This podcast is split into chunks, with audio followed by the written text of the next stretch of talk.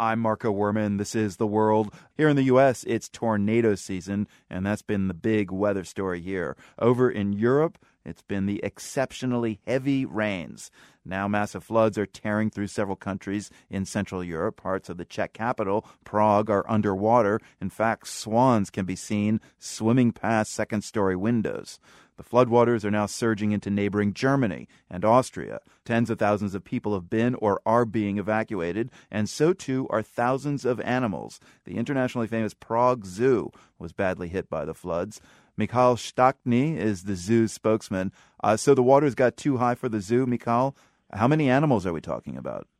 Well, we can't say exactly how many of them we had to evacuate, but we have to say we had to evacuate animals including big cats, Komodo dragon, Malayan tapirs, and so we can honestly say that it was about thousand animals. About a thousand animals. Are they all okay uh, during this transfer? Most of them are safe and sound. We had one flamingo with broken leg, but most of them are safe and sound. And you said you moved a tiger and a lion?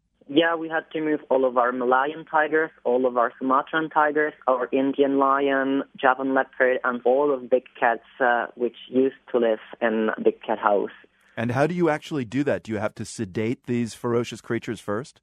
Yeah, uh, most of these bigger creatures have to be sedated, but for example, Malayan tapirs they they just needed some uh, smaller smaller medications, and then we guided them to crates.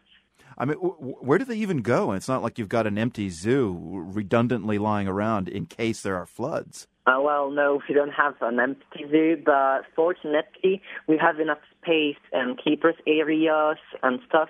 So for a few days, we can house all of these animals in upper part of zoo. So tell me about the zoo itself. Is it uh, completely underwater right now? What, what's it look like uh, w- with no animals there? Well, there basically are two parts of the zoo, the lower part of the zoo and the upper part of the zoo, which is perfectly safe. Uh, the lower part of the zoo is flooded more than 80 or 90 percent. Uh, you can see just roofs of uh, buildings and uh, it's really like flooded, not destroyed. We can't see any any uh, things like that because of course there still is water. It, it just has disappeared under the water. I'm just curious, when did you decide to actually evacuate the zoo, and how much time did you have before that lower part of the zoo got inundated? We decided to move uh, the first species uh, on Sunday afternoon, and so we started and we have been working all night long. And then, uh, as the water was rising, uh, we just had to continue.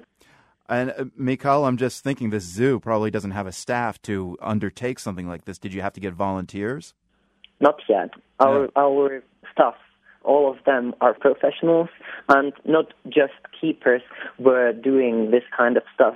Uh, for example, I drive the car with monkeys, so basically everyone did his best job, and that's what we what we really appreciate about all of our colleagues.